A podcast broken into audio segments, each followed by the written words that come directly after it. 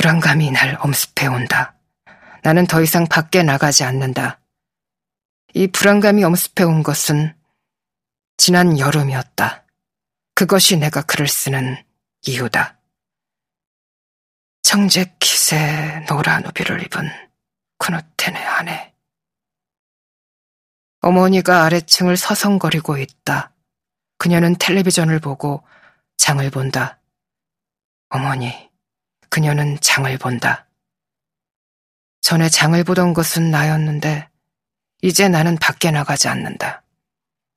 이 불안감이 엄습해온 것은 지난 여름이었고, 그 후로 나는 밖에 나가지 않는다. 어머니는 그리 나이가 드시진 않았다.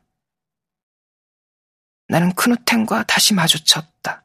나는 그가 떠나는 것을, 떠나는 그의 뒷모습을 보았다.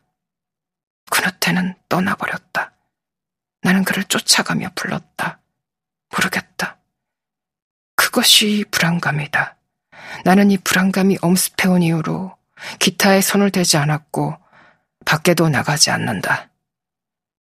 대체 무슨 일이니? 라고 어머니는 말한다. 그렇게 틀어박혀 앉아있을 수만은 없잖니? 라고 그녀가 말한다. 내가 크누텐과 다시 마주친 것은 지난 여름이다.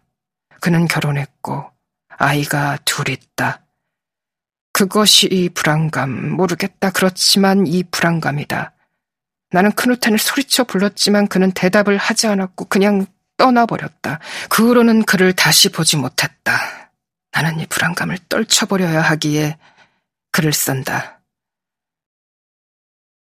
불안이 엄습해온 것은 지난 여름이었다.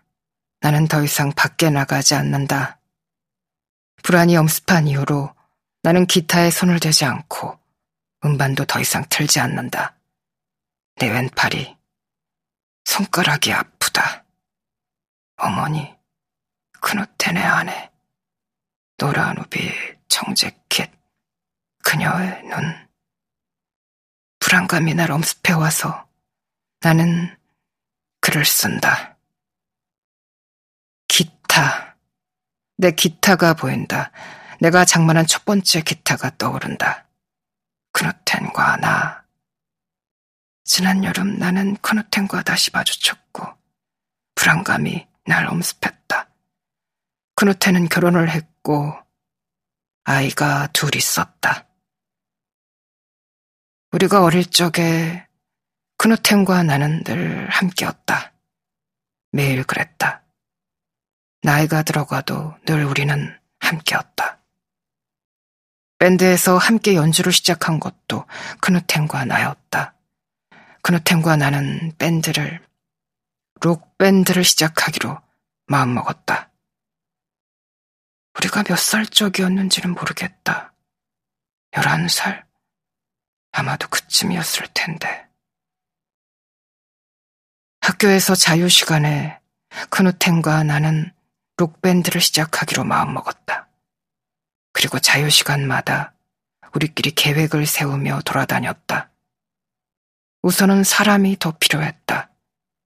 우리 밴드는 기타가 둘, 물론 전자기타로, 그리고 베이스와 타악기로 이루어질 것이기 때문에 네 명은 되어야 했다. 그러고 나면 한 사람은 노래를 불러야 했고, 아니면 보컬리스트가 될 사람을 구하거나 해야 했다. 어떤 경우에든 우리는 마이크를 장만해야 했다.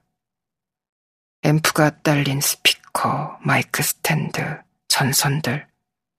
우리는 그 많은 것들이 필요했던 것이다. 그러고 나면 노래 가사가 필요했고, 연습을 할 것 또한 필요했다. 그렇지만 우선은 우리가 우리 보트하우스라고 이르던 곳에서 연습을 시작할 수 있을 것 같았다. 그리고 이름. 밴드는 부를 이름이 있어야 했다. 크누텐과 나는 계획을 짰다. 크누텐과 나는 우린 잘 될 거야. 무도회가 있는 곳이면 어디든 가서 연주하게 될 거라고. 라고 서로에게 말했다. 나는 정말로 기타를 연주하고 싶었고, 그누텐도 마찬가지였다.